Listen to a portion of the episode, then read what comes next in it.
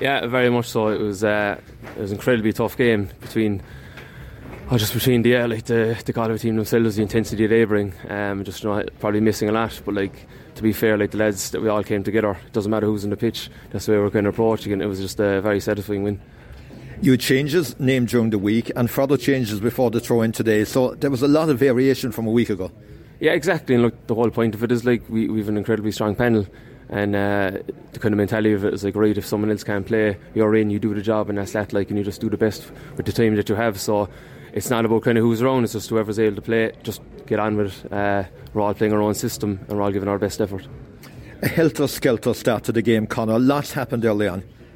Yeah, loads of just full on. That's the way the league has gone too. Like it's it's nearly close to the championship. Uh, it's getting every year, um, even with the Munster League as well. So. That's way you want the game. You want it to be as realistic as possible. The championship. So, like the harder the game is at the very start, the more realistic it'll be, and the more it'll stand by you going forward. So much happened. I'm just trying to rewind the tape. You went about four or five points down at one stage, but the response was fantastic. Yeah, exactly. Like you're always going. The other team that you play are always going to have a purple patch. So when they do, it's important to keep the head and just keep driving on. You know, in the last couple of games we've had, we have gone down in certain parts of the game, but we're just going to know, look, just keep trust what you're doing. It will work out. But just it's kind of mental uh, that side of the game because look, there's there's great hurlers on, on every team. It's just about who kind of has the stronger mentality, really. But uh, it's not an easy thing to do either. Like you have to really be consistent with it. You've been up here like all of us have been on several days where it's been wet and windy and slippery and all sorts of days. Today was such a calm day, and after all, it wasn't a game of two halves in terms of conditions, but certainly the start of the second half, remarkable. 2 3 on the bounce, and you very much involved. Yeah, exactly. Look, the first 10 minutes of the second half is probably the most important part of every game. Um, you know, even if you don't finish that strong in the first half, once you get going, it kind of sets the sets the standard for the, for the rest of the half. So the quicker you start, the better it'll stand by you as, as the half goes on. Galway lost a player, obviously, you to rearrange pretty quickly, but it was pretty seamless from your point of view. You, you seem to dominate that area. Yeah, at the very start we did, but I know they kind of gotten back on top of us. Really, sometimes it can actually be harder when you have a spare man because you're not 100 percent sure what to do with them, and they set up very well uh, with the 14 men.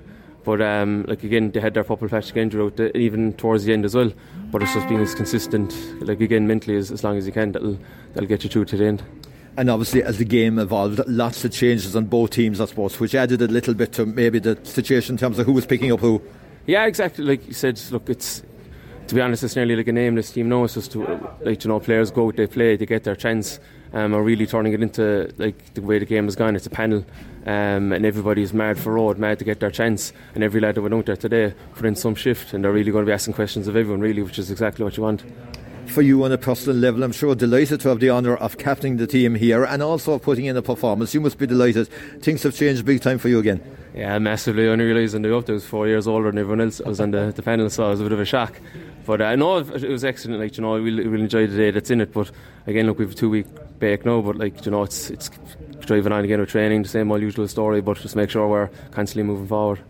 Finally, I remember your championship debut in midsummer, I think, in Galway back in, what, 10, probably 10 years ago, more more at this stage, more at this stage, Conor. Uh, remarkable now at this stage that you see this influx of, of the younger generation from Pat's 20 and 21 team coming through th- those years. What does that mean to the rest of the squad as, as one of the older established players?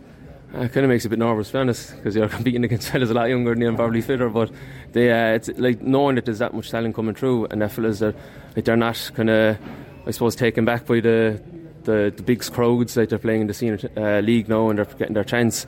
Like I remember being incredibly nervous back then, but it doesn't seem to phase the lads at all. Even the hotel the night before, anything like they're just taking it in their stride, which is which is unreal. And obviously, with Pat being involved with them a couple of years ago, you can see how relaxed he makes them and uh, how confident they are going out. Like, and you know that's that's all you can ask from players and management one final one for the listeners. You're stretched here with your legs stretched out on the bench here just outside the dressing room. I did say in commentary that after you took the last shot, you went down on the ground. Hopefully, nothing too serious. No, not at all. It was literally, look, got caught in the hole in the ground. But went over, it was fine, just cramped a bit, but it's alright now, thank God.